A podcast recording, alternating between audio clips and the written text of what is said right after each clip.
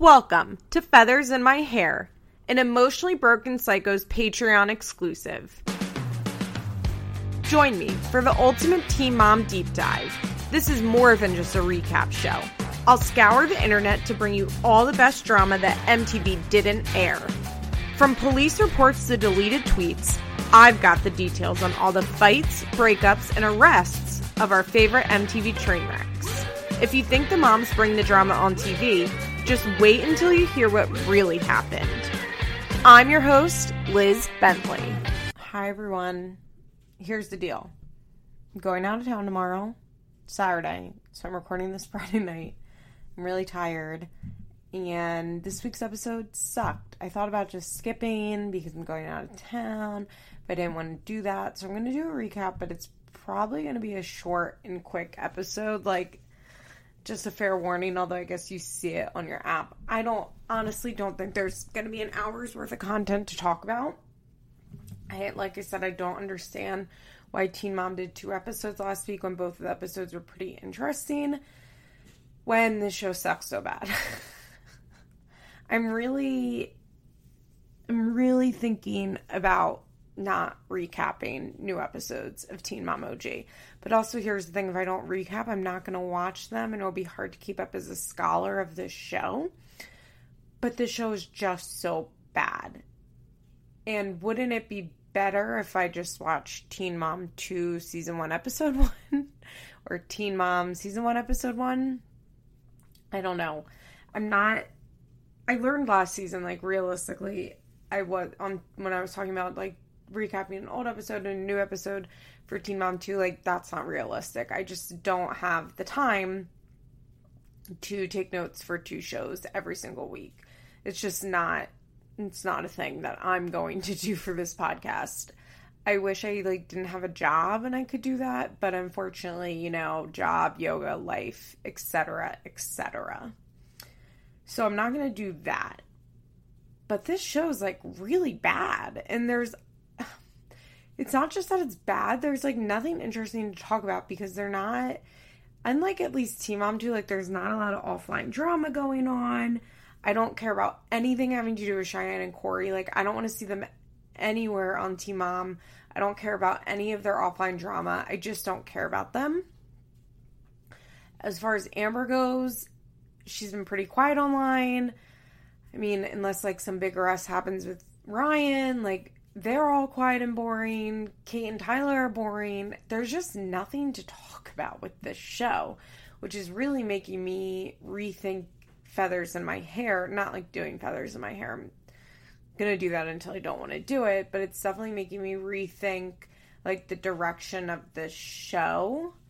Um, and if I should maybe just, like, ask my dear friend Jess, who watches it on time every week, if she thinks that I should recap the episode or not. And if she doesn't, then I just recap an old episode. If she does, recap a new episode. I don't know, guys. I don't know what to do. I also think I'm just like, I think we hit a peak of Teen Mom gossip with Janelle getting her, like, the dog dying. The dog dying. Like, it just died. The dog getting killed by David was really, like, I don't think Teen Mom drama online can, like, ever go higher than that. And obviously, like, the kids getting taken was huge, but because it was kind of a all part of the dog dying, I wouldn't kind of list that as, like, a separate incident. And I feel like we're definitely now on a downswing of Teen Mom gossip because I think that was just so fucking crazy. It was just so crazy. Like, I could not believe we were there. I couldn't believe Janelle got her kids taken. It's just, it was just so much that nothing else happening is really that exciting. I mean, I guess Leah could get pregnant by Jeremy, although I'm pretty sure she's already, they're already, like, moved on from what they were doing. Just based on, they're not really posting with each other on social media anymore. I'm assuming Chris is going to get, or Kail's going to get pregnant by Chris again if she can figure that out. Like, she can convince him to, or, you know, trick him into it or whatever. I'm pretty sure Kail will get pregnant by Chris again, but, like, how exciting will that be? oh, Javi and Lauren got engaged this week. Like, that, it's just, I don't care. I don't care about Javi and Lauren. They have so little relevancy to the show unless Kail's fucking Javi while he's with Lauren. Her ring is ugly. I do not like it. It's a square ring, but you know what? Sammy, sweetheart from Real, not Real Housewives of New Jersey, although I would like to see her on the Real Housewives of New Jersey. Um, bravo, if you're listening. So Sammy's sweetheart, the sweetest bitch you'll ever meet from the Jersey Shore, got engaged, and she had this, like, gaudy-ass square ring with, like, a ring in the middle and then a double halo in a square format. Format. Form. Shape. Shape is the word. And Lauren, I guess, had commented on it, like, Javi, that's what I love. And then Javi got her essentially the same exact ring. So, like, obviously she likes the ring. Props to Javi for getting Lauren exactly what she wants. But them getting engaged mm, doesn't mean anything to me. So I think right now I'm just in, like, a little bit of a team on lull. I just, you know, the gossip, like, isn't that interesting to me because all anybody's posting about online is just, like, old memes about Janelle and David being awful. And it's like, yeah, I fucking know they're awful. Like, we've been knowing they're awful for a long time. The climax of them being awful happened, like, a month and a half ago. I'm bored of this. I, I'm not sure. I'm not sure what needs to happen to, like, really pull me back into... T- I mean, obviously, I'm, I'm still reading everything. I'm commenting on stuff. But I'm just... It's just kind of a downswing right now for Teen Mom with the show not being good and there not being a lot of good online drama and online stuff to talk about. Um, obviously, like I said, I'm not going to stop doing Feathers in My Hair. Like, this rant... If you could call this a rant. This little... thing that I'm saying isn't me, like, canceling Feathers in My Hair, just ex- kind of explaining out loud that I feel like I'm at a crossroads a little bit with this show and what exactly to do if this is what Team Mom O G is going to be all season, because there's truly nothing to talk about on this show. Um, and that's it. Thanks for listening. Just kidding. What if I put out a six-minute podcast? Guys, I know it's going to be a little short. Because here's the thing, like, it's not that hard to do a very boring episode if I can talk for twenty-five minutes at the top about what, like, what's going on that week, you know, because then I can put out, like, a thirty to forty minute recap and I still have an hour of content. But this week I'm like, yikes, there's, like, not more than, although now I've been talking for seven minutes, but in my head I was like, wow, I'm going to have to, like, get right into the episode. Like, there is not that much to talk about, so I'm not sure what I'm supposed to put out. So yeah, anyway... Come to my Instagram, which is feathers underscore pod. If you guys didn't know, I changed the handle of my Instagram because we're doing a little rebranding here on the network. Um, everything for you guys is staying the same, but we're changing some names around. So I wanted to do feathers pod, feathers underscore pod. So I think if you search for the old name, it doesn't come up because Instagram's garbage, but look for feathers underscore pod. Come, send me a D M. I respond to, like, all of my D Ms. Um, let me know what you think. I know there are going to be people that are like, please recap every episode because I don't want to watch it and I like to listen to your recaps. Or I do watch and I like to listen to your recaps. And I understand, and I would probably feel the same way if I was a listener. But as I've said before, it's, like, hard to put out a podcast every week. And I want to talk about something that I actually care about. And I, I hate getting on the mic like I'm doing right now and being like, wow, this is this was bad, and there's nothing to talk about, because that's not interesting, as I do it for eight minutes. Anyway, anyway, let's get into the episode. I guess we'll start with, sh- I guess we'll start with Amber, because then we'll segue into Cheyenne. Yeah, that's what we're going to do. Okay, that makes sense. So, oy, oy. It starts out with Gary, Christina, and Leah playing cards. And Leah's like, my mom texted me to tell me she's in L A. And I was like, I wonder how often Leah and Amber... I bet Leah and Amber, like, text a lot. You know? But, like, don't talk or see each other that much. They're, like, those type of friends. Yes, I know Amber's her mom and not her friend, but I think we all know what I mean. So, uh, Amber's in L A with Andrew and the baby to... do some press for the show. Like, she's going on E! News, and I'm sure she was doing a podcast and whatever she does when she does press. I want to say I am really digging Amber's look this season. Her going softer on her look has done fucking wonders. Like, that natural color hair she's doing, the curly hair. The glasses are still a little ridiculous. They're usually way too big for her face.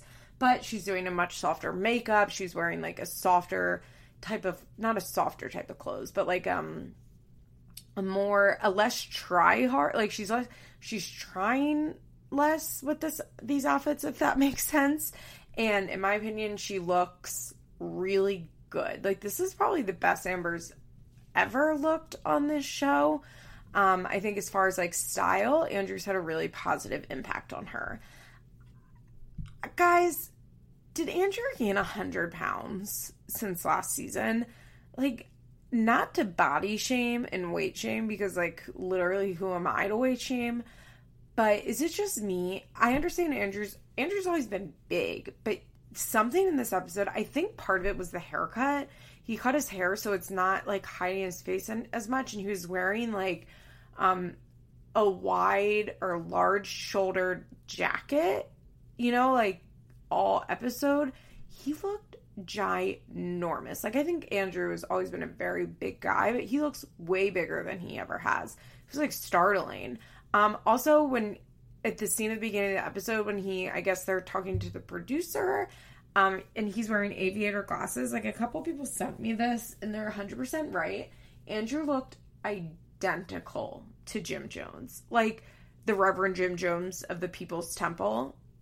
Which, by the way, in case you guys don't know, Jonestown Massacre is one of my, um, one of, like, a, a true crime case that I know a lot about. It's one of, you know, how you guys know how I, like, know a lot about, like, things that most people, like, no, Jonestown is obviously very popular. I shouldn't say that most people don't know about, but, like, things that, like, a lot of people walking around on this earth, like, don't need to know about. Kind of like the F L, the fundamentalist Church of the Latter-day Saints, or the F L D S, is one of my things.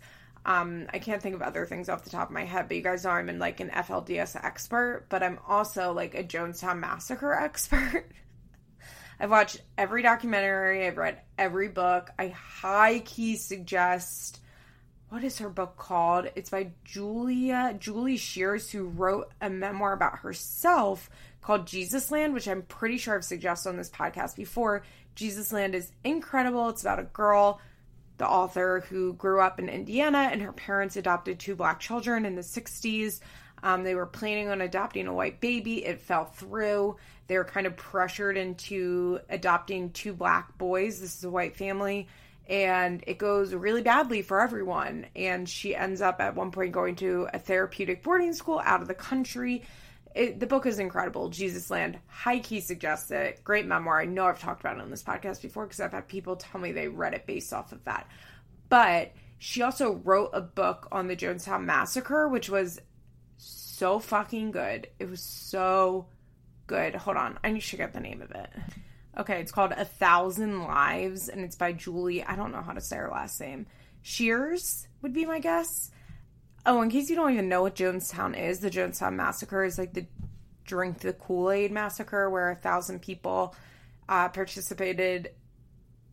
Not a, not a thousand people participated, but a thousand people died, with many of them participating in a forced suicide. So really, it was a massacre because none of these people were really dying by choice. It was, it's a cult. It's, A Thousand Lives is incredible. I also really recommend the book Seductive Poison by, I'm really bad at remembering authors' names, but that's by a woman that was in the People's Temple, and she escaped the church before they had the murders.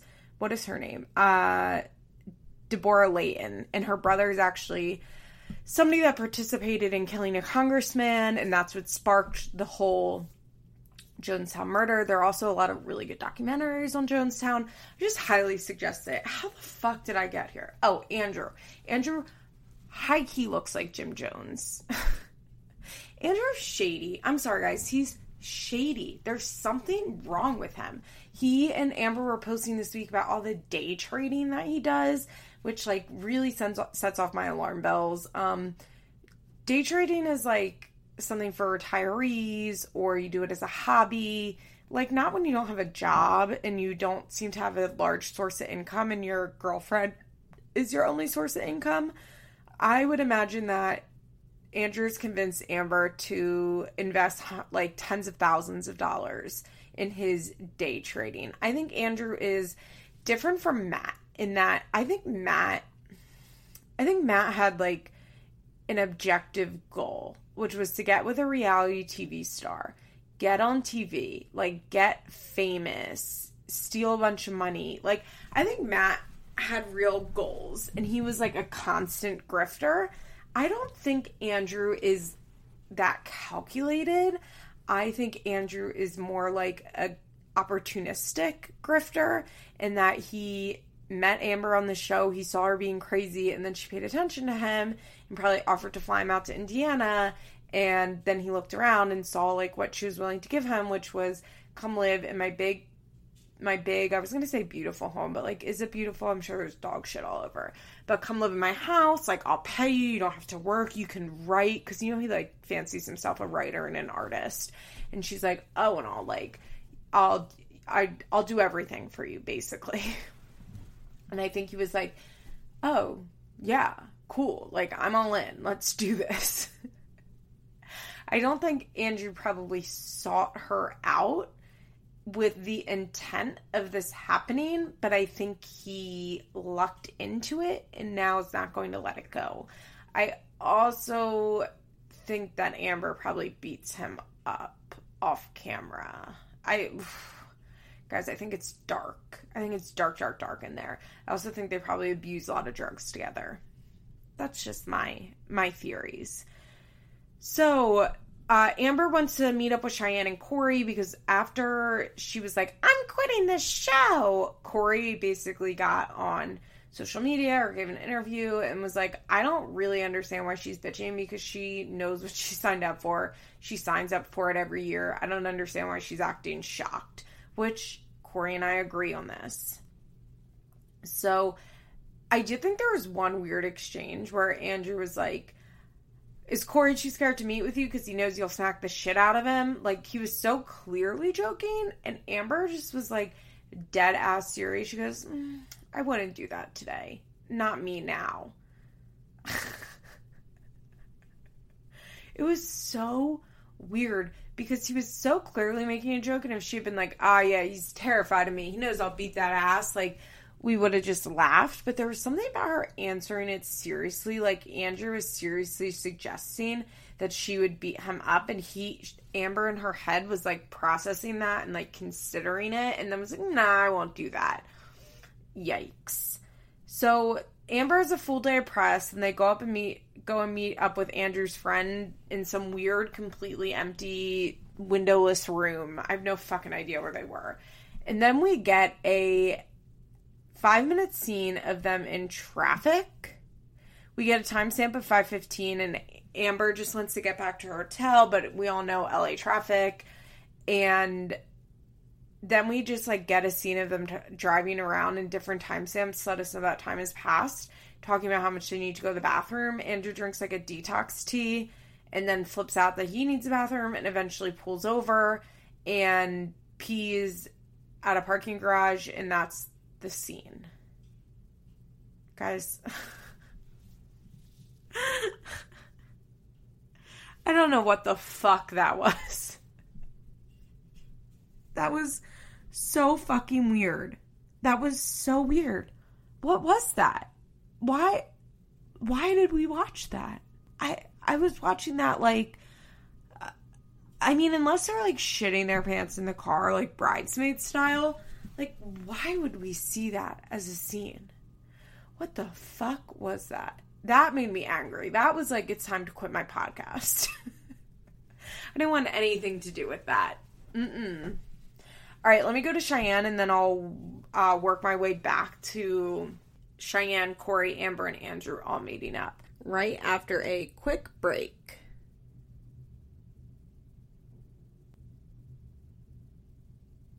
So, Cheyenne met a new guy. He lives in Baltimore, but he's in L A a lot. M T V was playing a song while she's explaining this about moving too fast in relationships, which I thought was funny.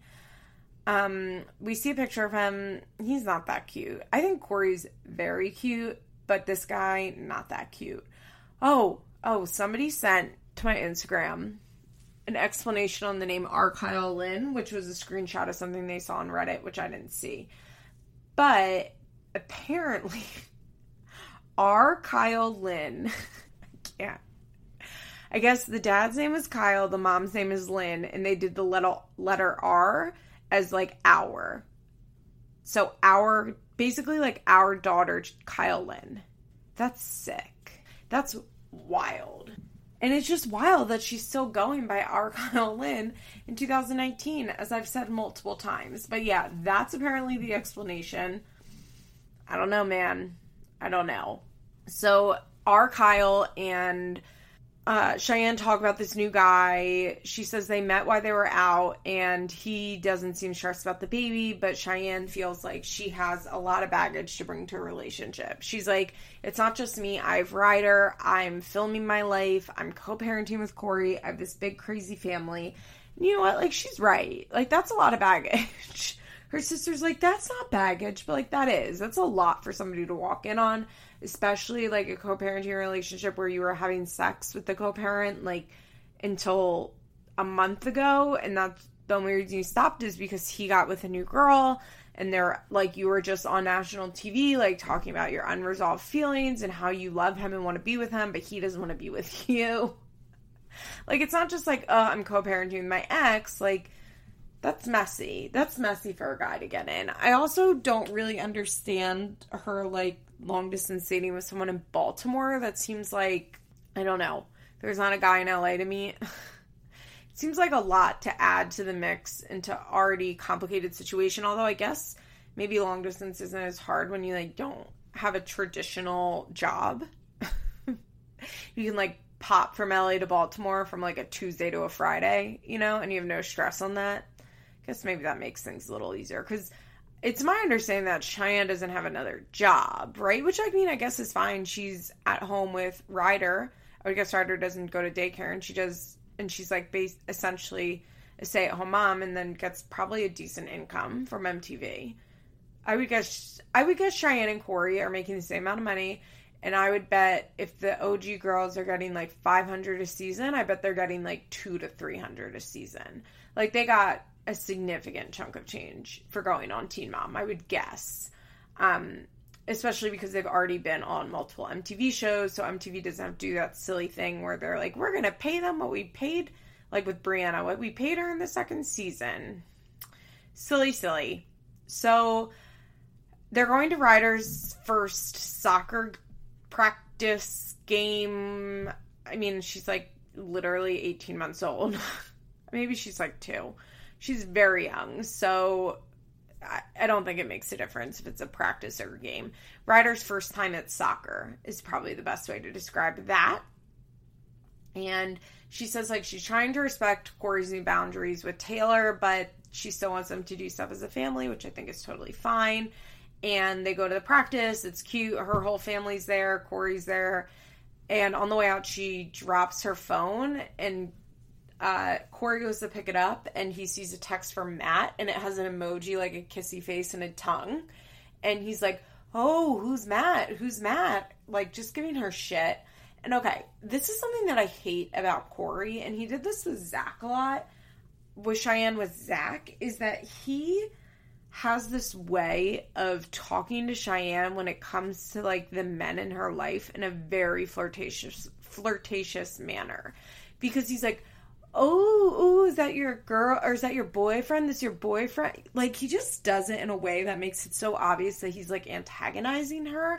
And I think their relationship is too much like that in general. Um, I think they're trying too hard right now to, like, be friends and not just co-parenting. Princess and I have talked a lot about this, where they're really into, like, being best friends, but it's like, is that healthy if one of you is in love with the other and you guys have had sex recently and et cetera, et cetera? It seems to me like, I don't know, Corey just does this thing where, to me, it's like, it's so obvious he's flirting, he's fucking with her, and I think that's how I would feel if I was Cheyenne. But I do genuinely think Corey is happy if Cheyenne moves on, although, I don't know. Mm, I actually, okay, I think Corey is probably of two minds of this. I think on one hand, as he, like, tells his friend, he wants Shy to move on because then she won't care about him and Taylor.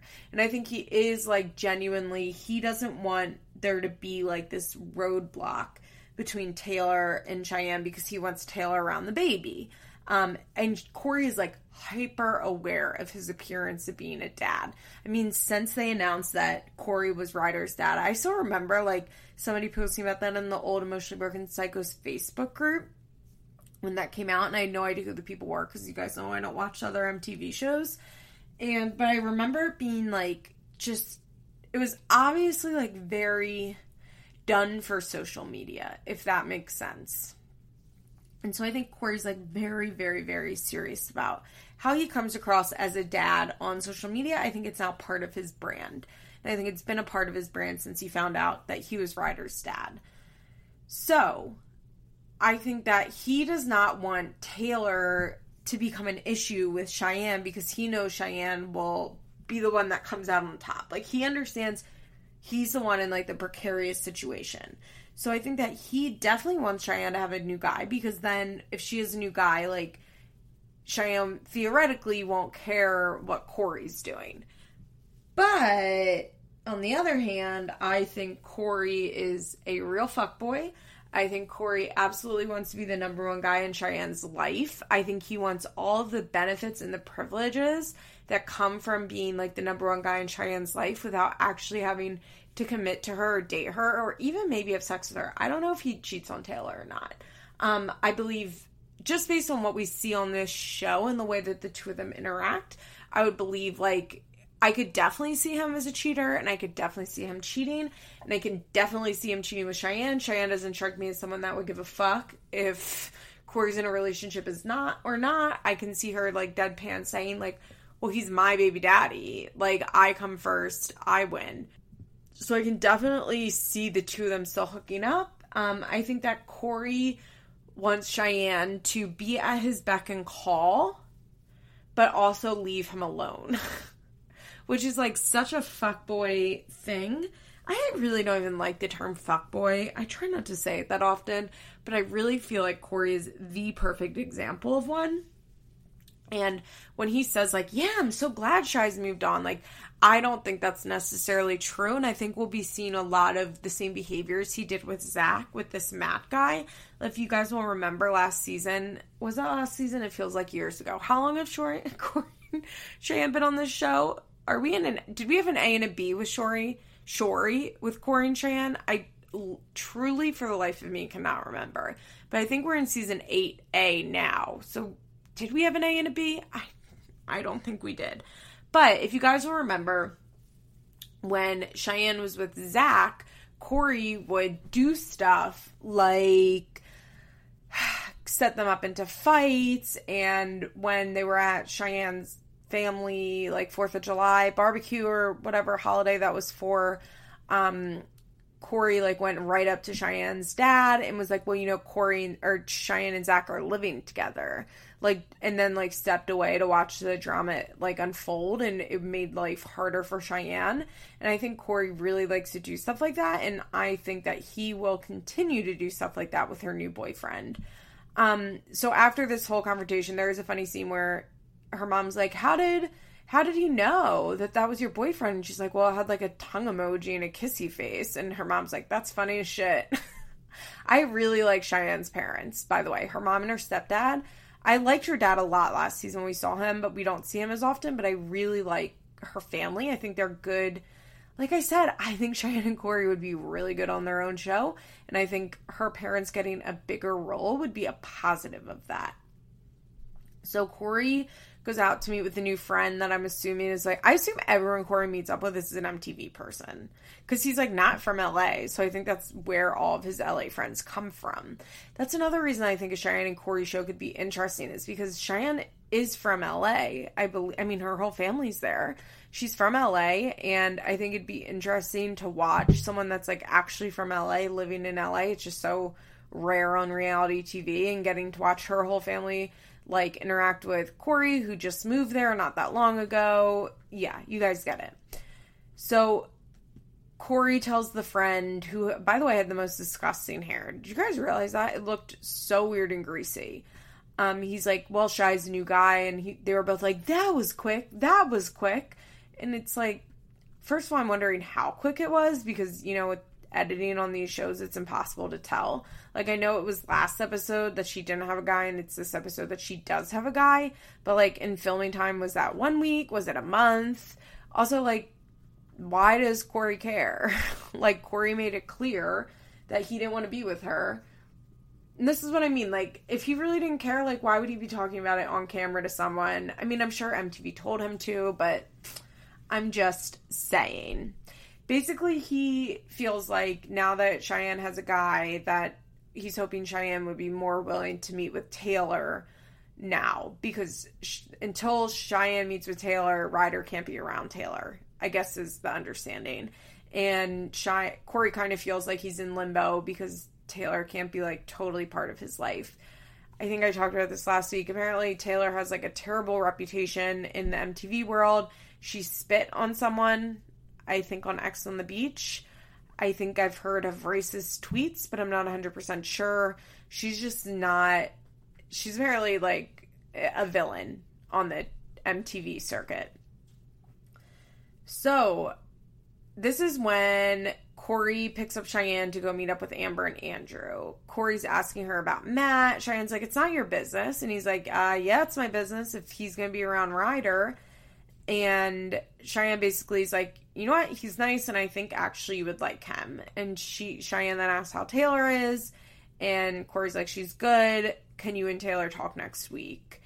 And I guess she agrees to do it. Uh, he... Cheyenne says if he asks if he's going to be nice or antagonize Amber, and Corey's like, oh, I'm going to antagonize her. Which he kind of did. So they all go to meet up, and Corey basically just, like, opens up. He's like, so did you sign your team mom contract yet? And Amber's like, do you want to play that? And I was like, please have a fight, please. But no, they didn't. Amber's basically like, look, I'm going to say something, and this is all I'm going to say. Um... Yes, like, I know what I signed up for, but, you know, I'm a human, and I can only take so much. And Cheyenne even kind of chimes in to defend her, where she's like, I mean, how many times, she's like, you know, you have to ask me all the time, like, you know what you signed up for. Basically, I guess Cheyenne probably will say stuff like, I don't want to put this on the show, and Corey's like, get fucked, you're putting this on the show, you know what you signed up for. That's what I would imagine. But Amber basically says, like, look, I understand what I signed up for. I know what I signed up for, but it's just like year after year after year of online bullying, online bullying, on bu- online bullying. And like, sometimes it's just too much. I just can't handle it. And like, I'm just a human. And I was like, yeah, I mean, I agree with that. I think what gets me is the editing complaints. Like, that's where Amber really loses me, when she like complains that all we see her is laying around and being lazy, et cetera, et cetera, when she actually had, like, her best season ever last year. I understand getting fed up with the hate. I think that's pretty fucking reasonable. But I can't, like, when she goes on and on about um, the haters, it's like, okay, I get it. But when she talks about the editing is where she loses me. Corey says he gets it and says he's sorry. Um, Amber's like, you know, I just really hate the mom comments. And Cheyenne's like, I hate the mom comments.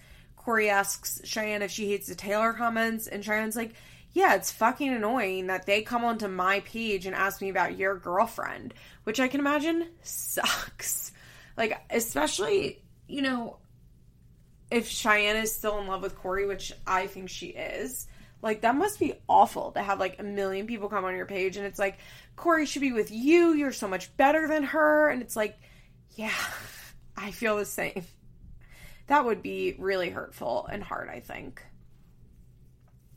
So then Corey brings up Cheyenne meeting a guy. Andrew seems high-key uncomfortable during this whole meeting. Um, Amber's like, that's your boyfriend? And Cheyenne's like, we're courting, which I thought was silly. Amber asks if he's in the industry, and she's like, well, you know, it's just been so much easier with Andrew being in the industry. And I saw some people online be like, boo, Amber, you're not in the industry. But, like, she is. She's a reality T V star. I don't understand these people, like, these people as in the people online. Like, their aversion to accepting that these people are celebrities and that they work in the entertainment business and that they're the talent on the T V shows.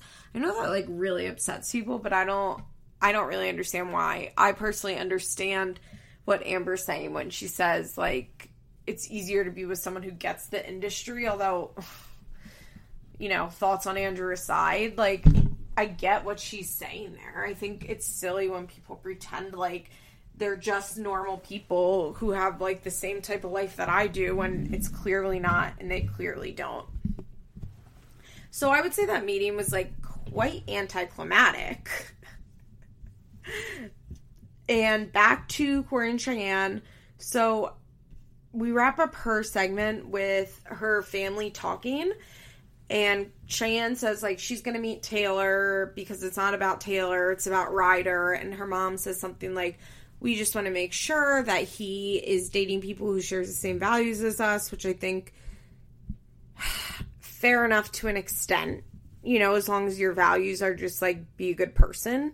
But also, like, you can't control who he dates, and you can't really control who he brings around Ryder, because he gets to make those decisions on his terms, on his time, unfortunately. Cheyenne is like, but is she going to, like, change my baby's diapers? With, like, this look of horror on her face. And the stepdad's like, yeah, probably. And all three women are Kail, Lynn, her mom, and Cheyenne are like, what the fuck? Why would you say that? And it's like, because Taylor's probably going to change your baby's diapers if they stay together. I mean, like, Ryder will be out of diapers in not too long, but, like, I, I didn't really understand why they were mad at Cheyenne's stepdad for saying that that was a possibility, because that was a possibility, right? I don't know, guys. I don't know. I, where's Taylor? Why isn't she on this fucking show? Why are we talking about Taylor? And we're not seeing Taylor. How are we into another episode where we're, we've said the name Taylor eighty-five times, but we haven't seen Taylor? I want to see her come and be a villain. Come spice some shit up. I'm ready for this. So Maci was bitching this week about the edit she got. So I was pretty surprised by this episode. She said something about how she wishes M T V would show the story that she wants to tell, blah, blah, blah. Of course, Kail responded. Kail... Kail wants this to be her H G T V show so badly, and it's just not going to be. Um, I figured this week would be, like, heavy, heavy Ryan. If Maci was bitching about us never seeing the story she wants to see, but, like, it wasn't at all. This was, like, a Maci-centric episode for her. Frankly, kick Maci off the show and let's follow Mackenzie. I know, I'm the only person who has that opinion, but I feel deeply about it.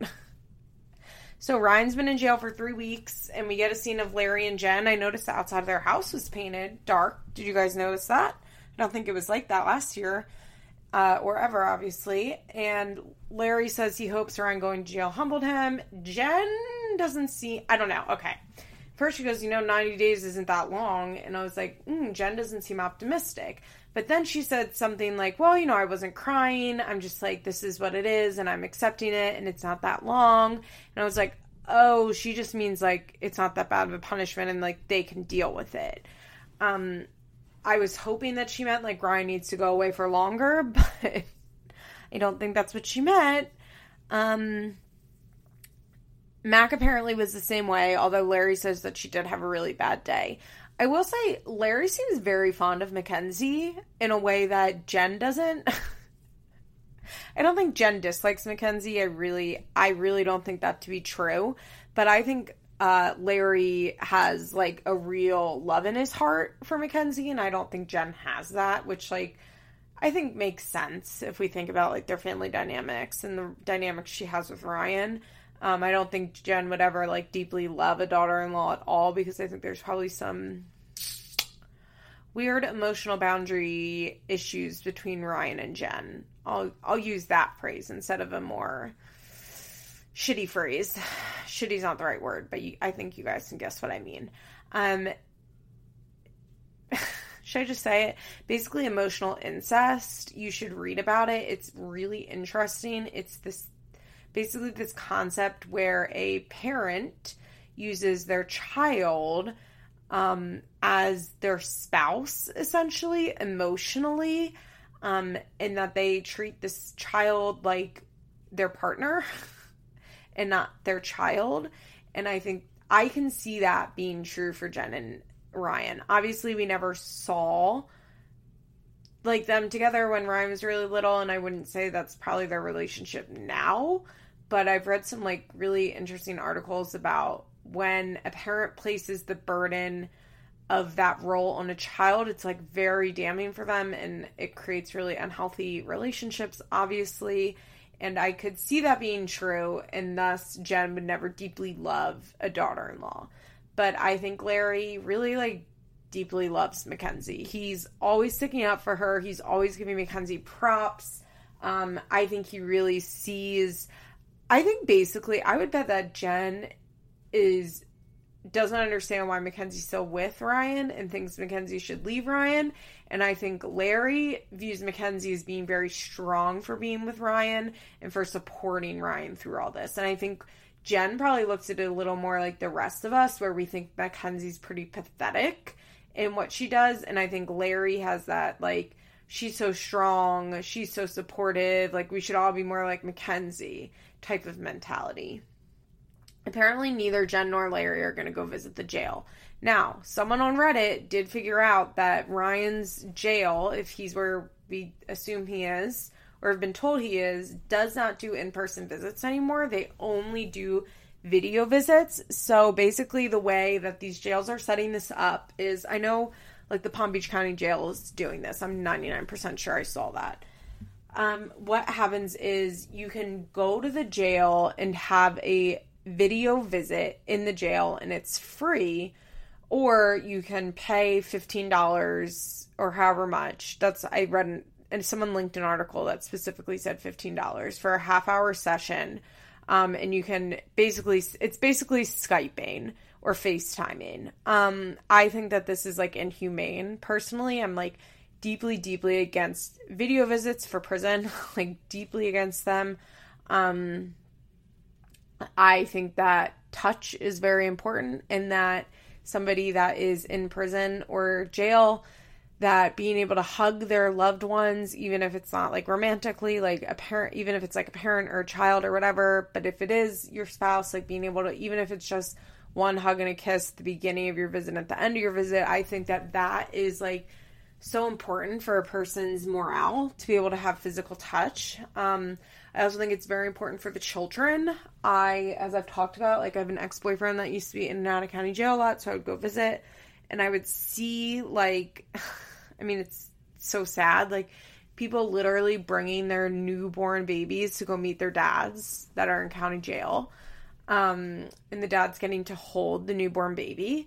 Uh, once he was, his block had visiting on the same night as the women's block, because there was only... There's just not as women, many women as prisons. So in the county jail, there's only one women's block. Oh my God. I mean, it was sad to watch little kids run to their dads, but, like, I could cry thinking about it. Watching children visiting their mothers in prison is, like, probably the most heartbreaking thing that you can ever see.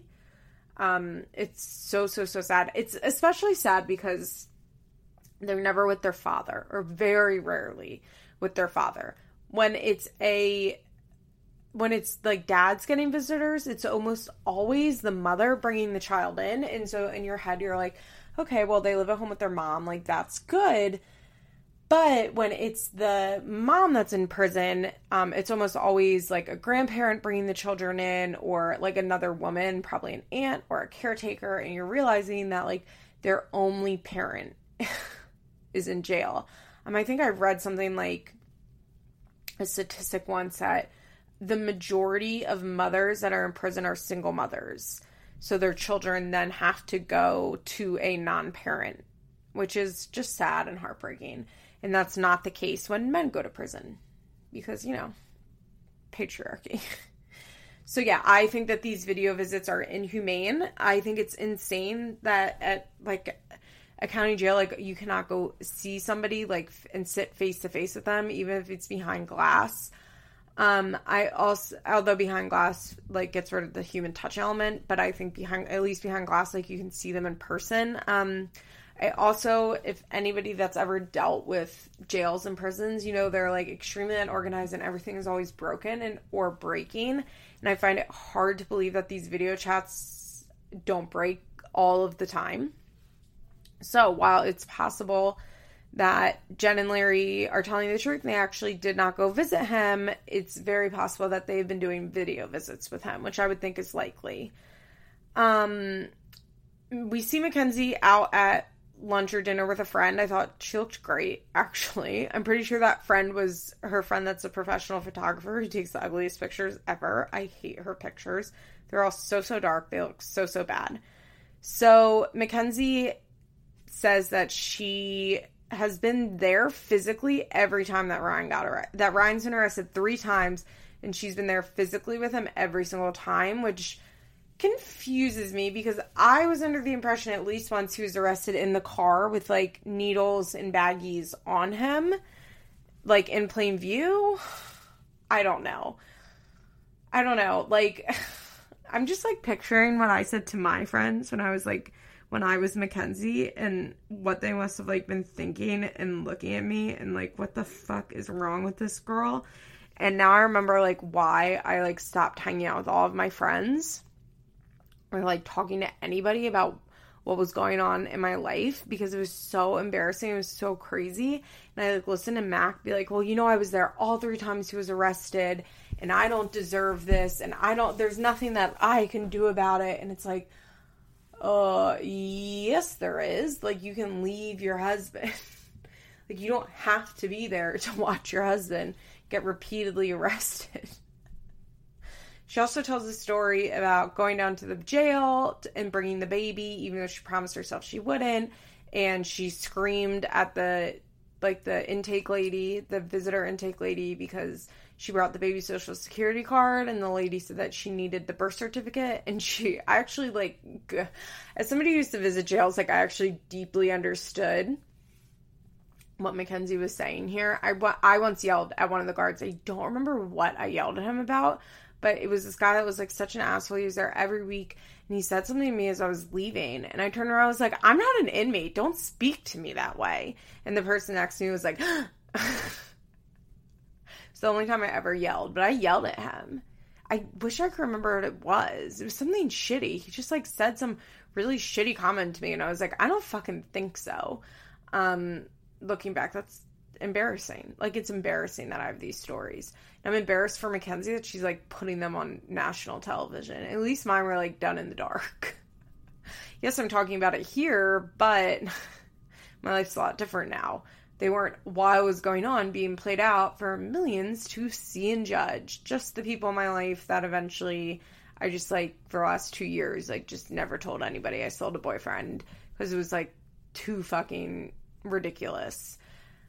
But what was I saying? Oh, so she, the lady said that she needed a birth certificate, and Mackenzie's like, but I needed a birth certificate to get this social security card. Like, you think that I just went and found a random baby and I happen to have a social security card with the last name that matches my last name with my license? And actually it was, I thought it was funny. Like, she had a point. She wasn't wrong. uh, her friend is like, you don't deserve this. I wish I could just smack Ryan upside the head. And it's like, why don't you just tell him to tell her to leave? Oh, Mackenzie. Mackenzie.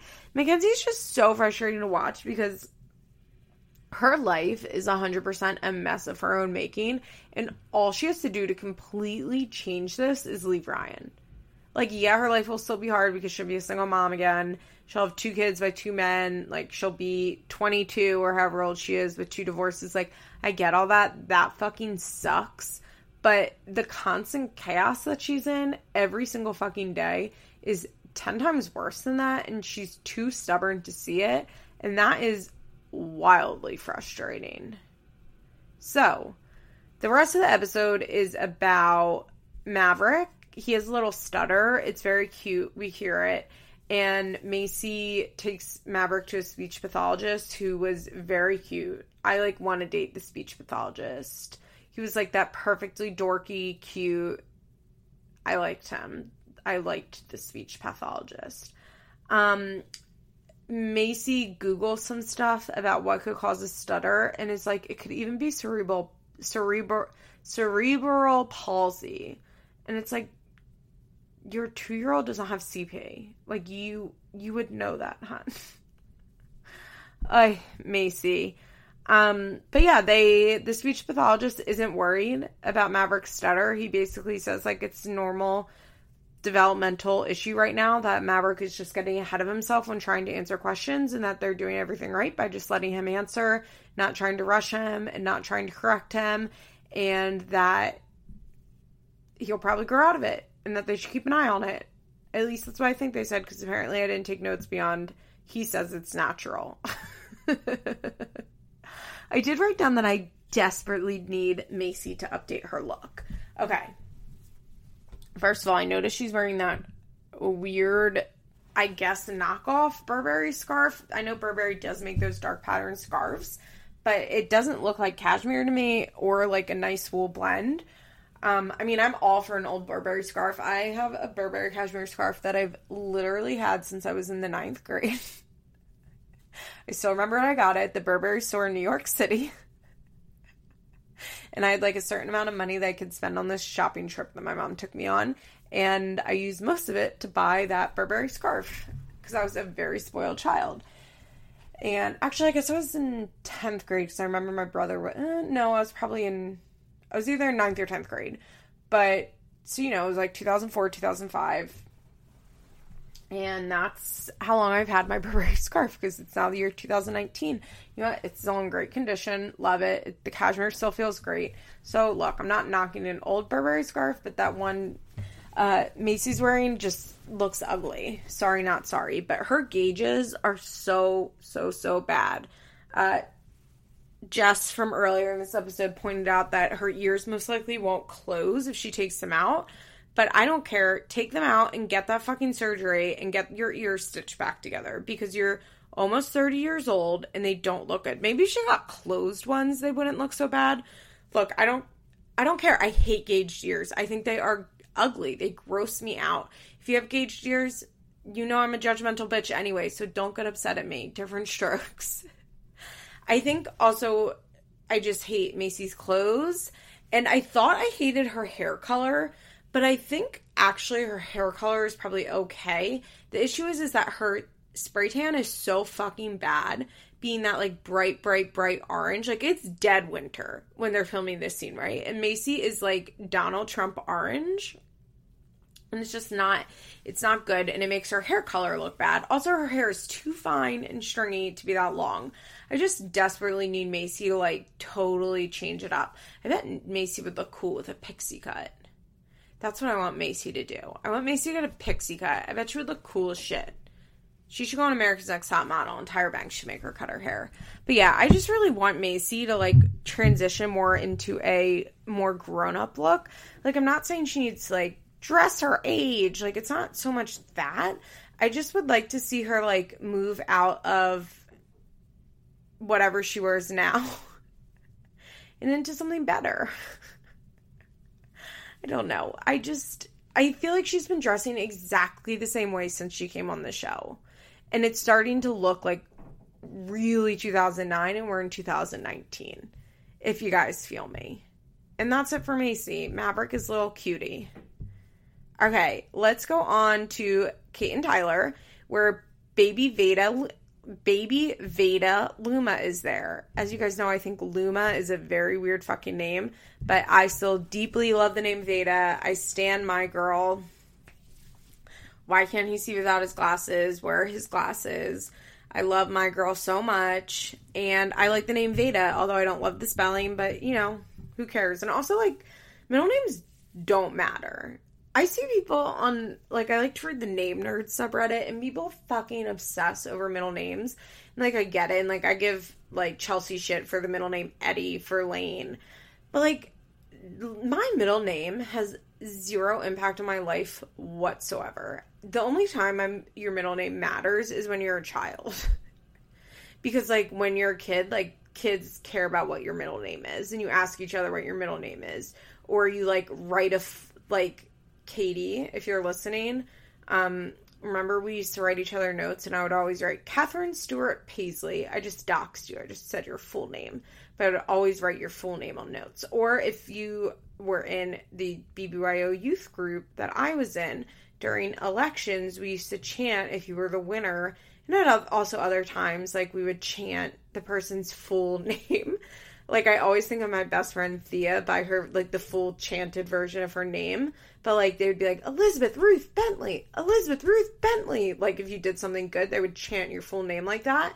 That's literally the only time in your life your middle names matters. So, who cares if Luma's an ugly middle name? Veda is a fine name. So, Veda's on her way. Kate's due in two weeks, but the baby could come at any time.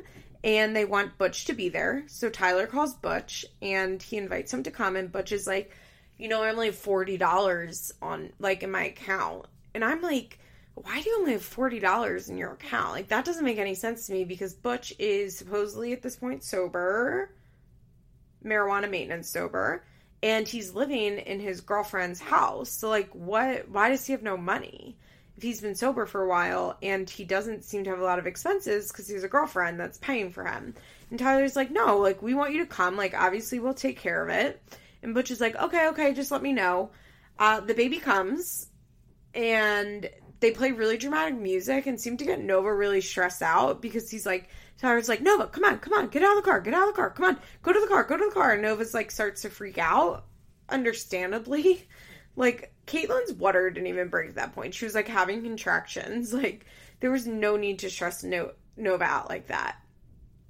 So, then the baby's born. They don't have the film crew there, which I thought was great. And we saw some really cute home footage. I actually thought the segment was, like, really nice. Like, everybody meeting the baby. Amber was there. That was good. We saw Nova with the baby. It was... It was cute. I was actually, I'm happy for them when they don't have M T V in the room. I think that that is, it shows that they're, like, progressing in their life.